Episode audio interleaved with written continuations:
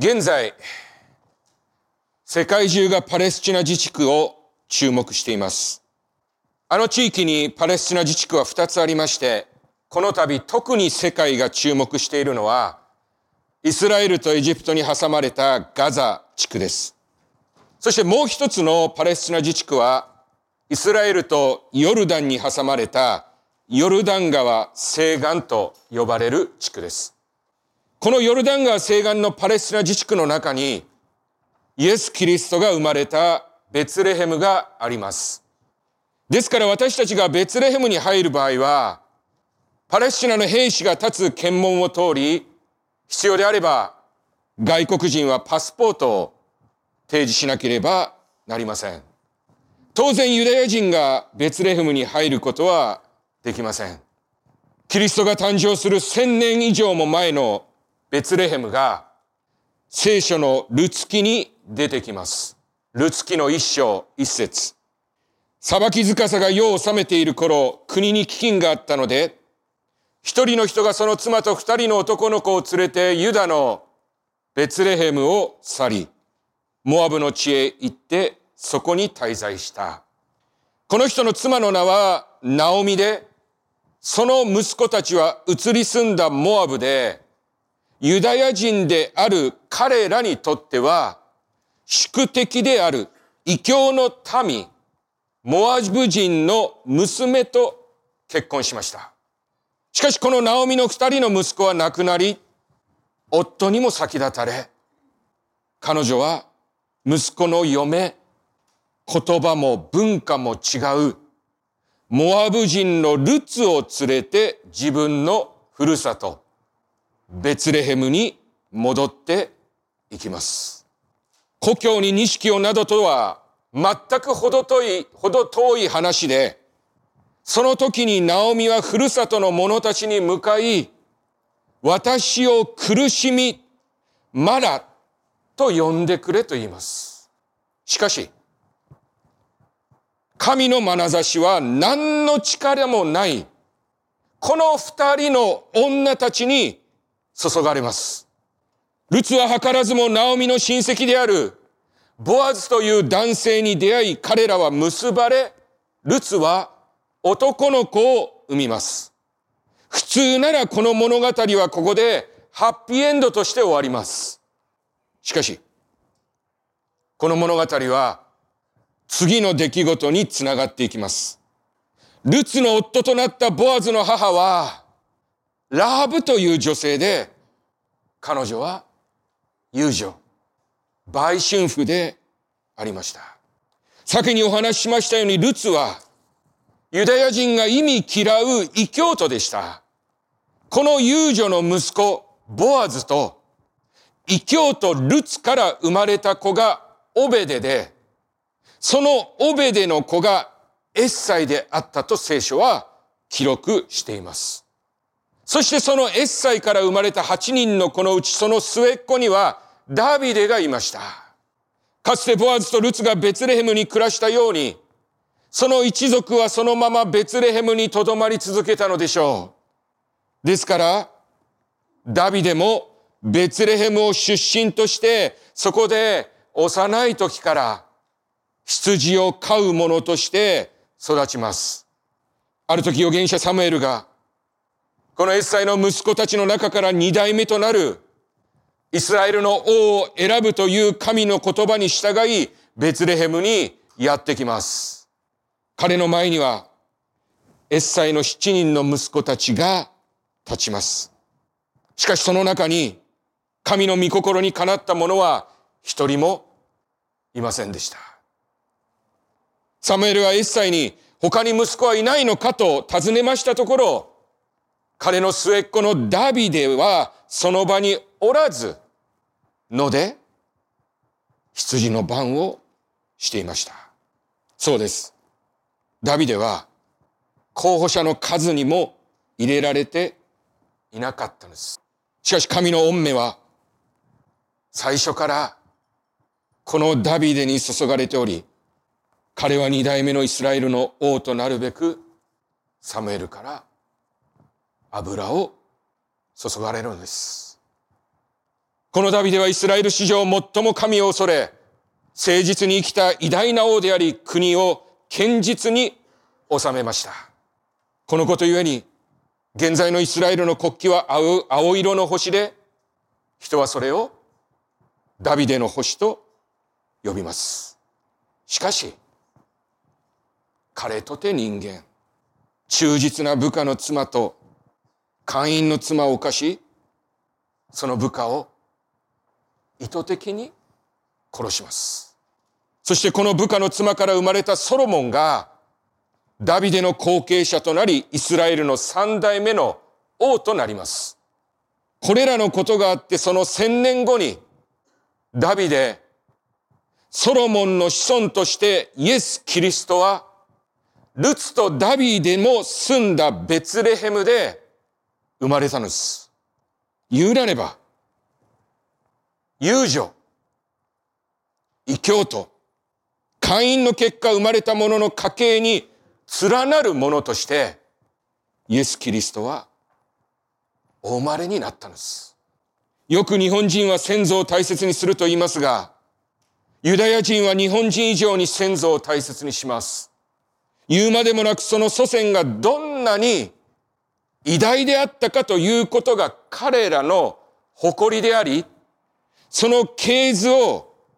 生きる励みとしている民です。しかし、マタイはその書の冒頭にイエス・キリストにつながる系図として、今お話しした人たちの名前をはっきりと書き残しました。マタイ1章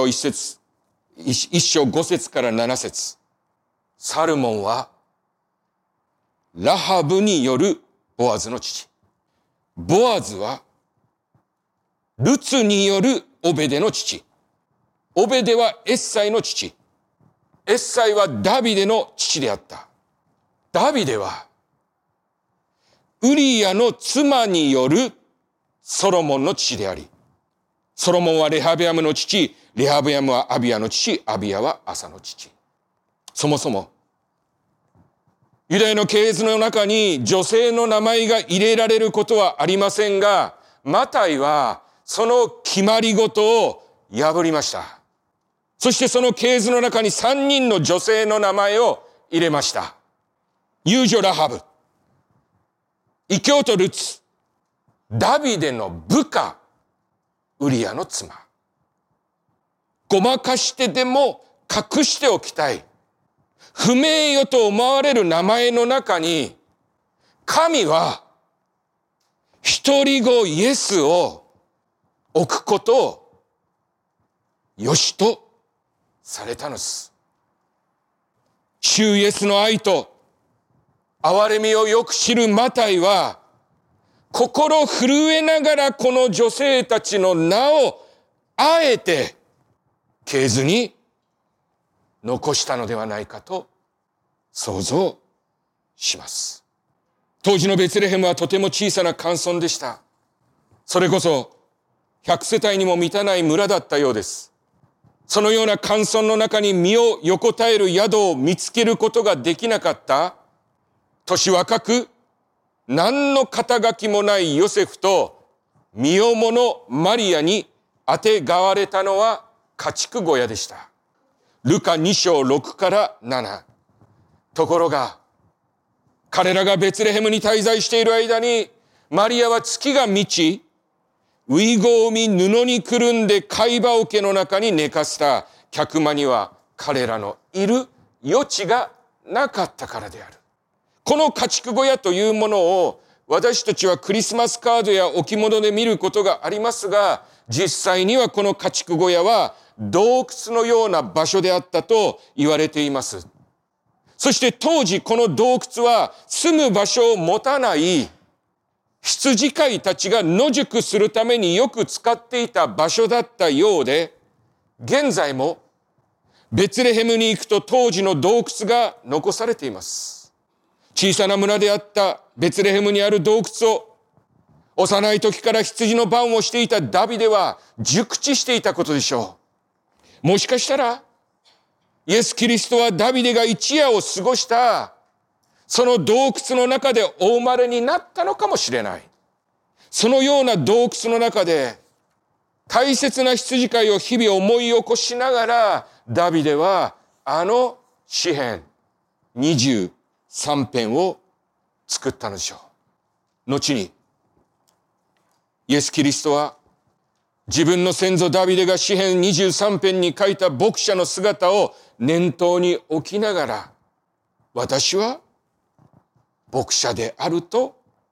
言われました。牧者である私は羊であるあなたたちの先頭を歩き、あなたを守り、養い、導くと言われたのです。イエス様はその最初から羊飼いが寝泊まりするような洞窟でお生まれになり、文字通り私たちの牧者となってくださったんです。ある寒い1月の朝、ジーンズにシャツに野球帽というラフな格好をした男は、クラシックの名曲を6曲43分間演奏しました。場所はワシントン DC にある駅。時間帯は通勤ラッシュだったため、約1100人の人がその男の前を通りました。彼はバイオリンを弾き始めて3分後、その中年の男がそのバイオリンに気がつき、足を止めました。しかし数秒後にその男は足早にその場を離れていきました。少しの間壁に寄りかかって彼の音楽を聴く者もいましたが、腕時計を見るとすぐに去っていきました。遅刻を恐れたんでしょう。結局彼が演奏している間に立ち止まった人は7人だけでした。その7人のうち一番彼の音楽が気になったのは3歳ぐらいの男の子でした。しかし母親は急いでいたのでしょう。男の子の腕を引っ張り、その場を立ち去っていきました。男の子はずっとバイオリニストを振り返りながら去っていきました。彼が最後の演奏をやめたことに気がつく者はおらず、もちろん拍手などはなく、人々は変わらずに足早に彼の前を行き来していました。このバイオリストの名前はジョシュア・ベル。彼は世界で最も才能のあるミュージシャンの一人でした。彼はその時200万ドルのバイオリンを使って演奏していました。この日の2日前、彼がボストンで開いたコンサートチケットは100ドル以上するもので、すべてが売り切れていました。この演奏はワシントンポストが主催した人間の視覚、聴覚、趣向、そして優先順位を研究するための実験でありました。私たちは、この音楽はさすがにいいねとか、この絵画はやっぱり違うとか、さぞかしその道に詳しいものであるかのような評価を言葉にすることがあります。しかしこの実験が私たちに明らかにしていることは、私たちの判断や感覚は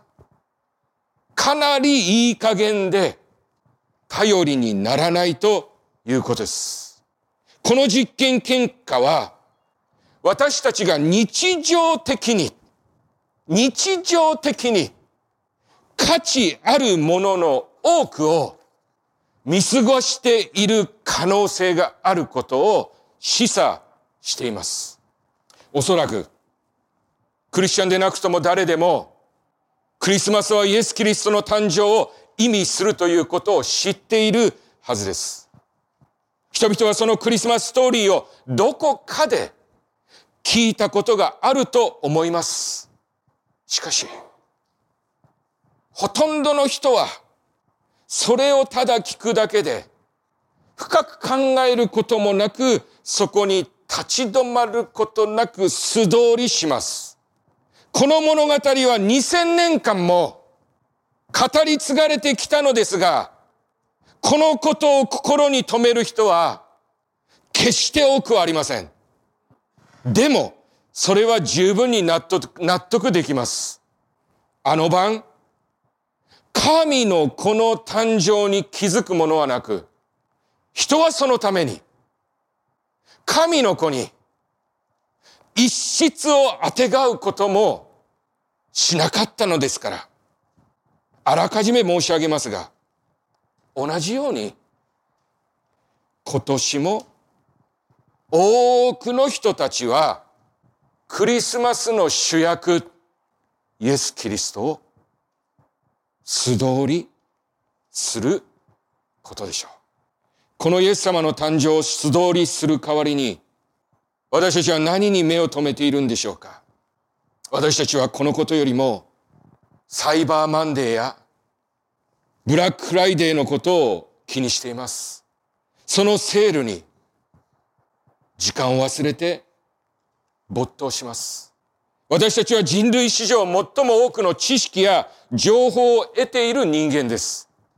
かつて東方のワイズマン博士はイエス・キリストに会いにやってきました。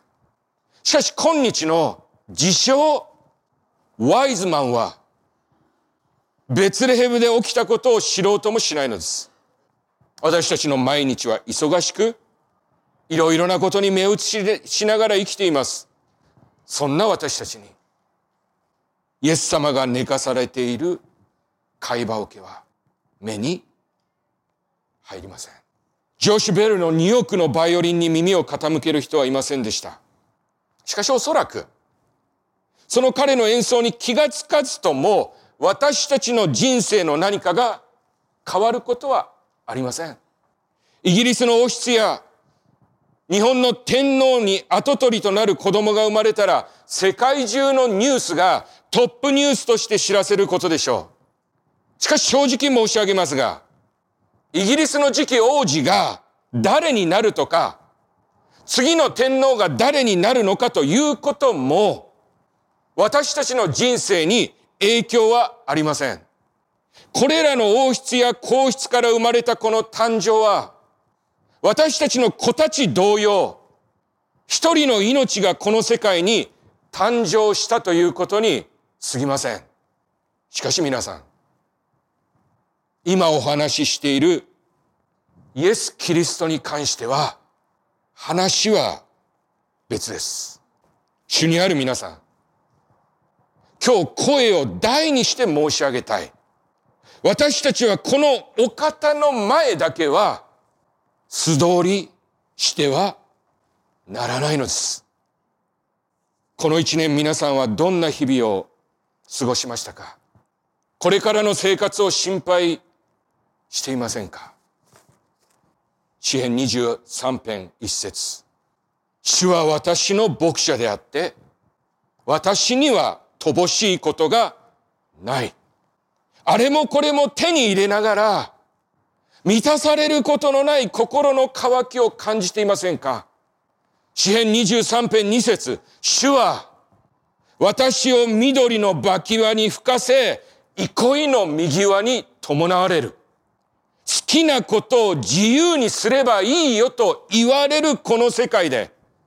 その自由に疲れ切って、先頭に立って私たちが歩くべき道を示してくれる存在を恋求めていませんか？詩編23編3節、主は私の魂を生き返らせ、皆のために私を正しい道に導かれる。これから直面するであろう困難や死を考え、心が不安で押しつぶされることがありませんか？詩編23編4節、たとえ私は死の影の谷を歩むとも災いを恐れません。あなたが私と共におられるからです。あなたには、あなたがすべきではないことを教え、私たちが間違った道に行くことを諭してくれる存在が必要ではありませんか？詩編23編4節、あなたの無知とあなたの杖は私を慰めます。自分に適するものや状況を前にしても、それを勝ち得て余りとする存在がいることをあなたは知っていますか？詩編23編5節、あなたは私の敵の前で、私の前に円を設け、私の頭に油を注がれる。私の杯はあぐれます。今から後、生きる限りあなたの心の底から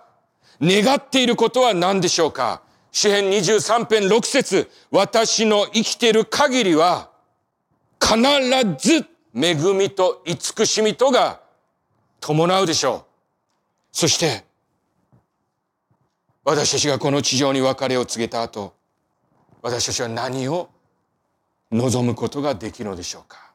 詩編23編6節、私は常しえに主の宮に住むでしょう。この生き方はすべて、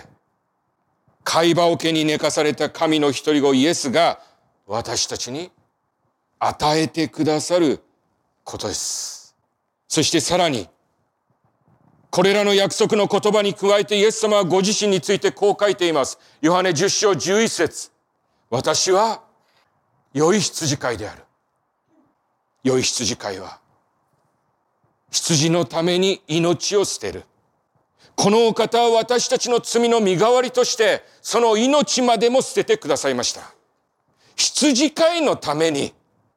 命を失う羊はいますでしょう。しかしその逆、羊のために命を捨てる羊飼いはいないのです。しかし、神は私たちを愛するゆえに、その消えないことを成してくださった。私たちの牧者イエス・キリストは、私たち、羊のために命を捨てたのです。ですから主にある兄弟姉妹、次のことを心に刻もうではありませんか。ローマ8章32、ご自身の御子をさえ惜しまないで、私たちすべてのもののために死に渡された方が、どうして御子のみならず万物をも賜らないことがあろうか。きっと私たちは、これからも、その無知ゆえに、本当に価値あるものを見過ごして生きることでしょう。しかし主にある皆さん、もう一度言いますが、このイエス・キリストだけはどうか素通りすることがありませんように。あなたがこれまでどんな人生を送ってきたのか、私にはわかりません。あなたがどんなことに傷つき、どんなことを悲しんでいるのか、今何に向き合われているのか、私はその本当のところを知りません。しかし今日皆さんにお伝えしているイエス・キリストは、愛する伴侶や息子を亡くした未亡人、異邦人、異教徒、遊女、殺人者の末に生まれ、貝羽桶に寝かされた主、私たちのために十字架にかかられたお方です。主イエスはあなたの心の思いを知り、それをすべて承知で受け止めて、あなたの全生涯、最後まであなたの牧者となってくださるんです。これまで自分の年齢の数だけ、このクリスマスを素通りしてきたという方がいるかもしれない。その方々に心の底からお勧めします。この2023年のクリスマス、イエス様の前に立ち止まり、自分の胸に手を当てて、キリストと生きる絶大な価値について考えてみてください。グッドフライデーで買ったものはすぐに壊れます。しかしグッドフライデーになされたイエス・キリストの愛は永久に私たちの心に刻まれるのです。サイバーマンデーで手に入れたものは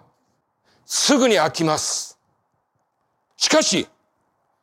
イエスと共に歩み始める週の初めの月曜の朝、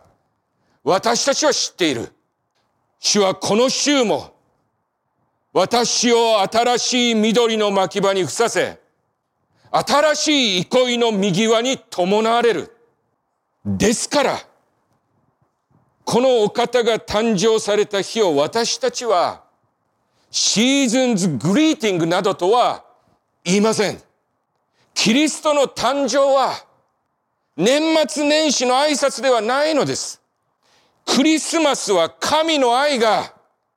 私たちに最も強く迫った日なのです。その日を境に、すべての人に等しく、喜びと永遠の希望が与えられたのですから、私たちは天と地に向かって、心の底からメリークリスマスと叫ぶのです。お祈りしましょう。Let's pray。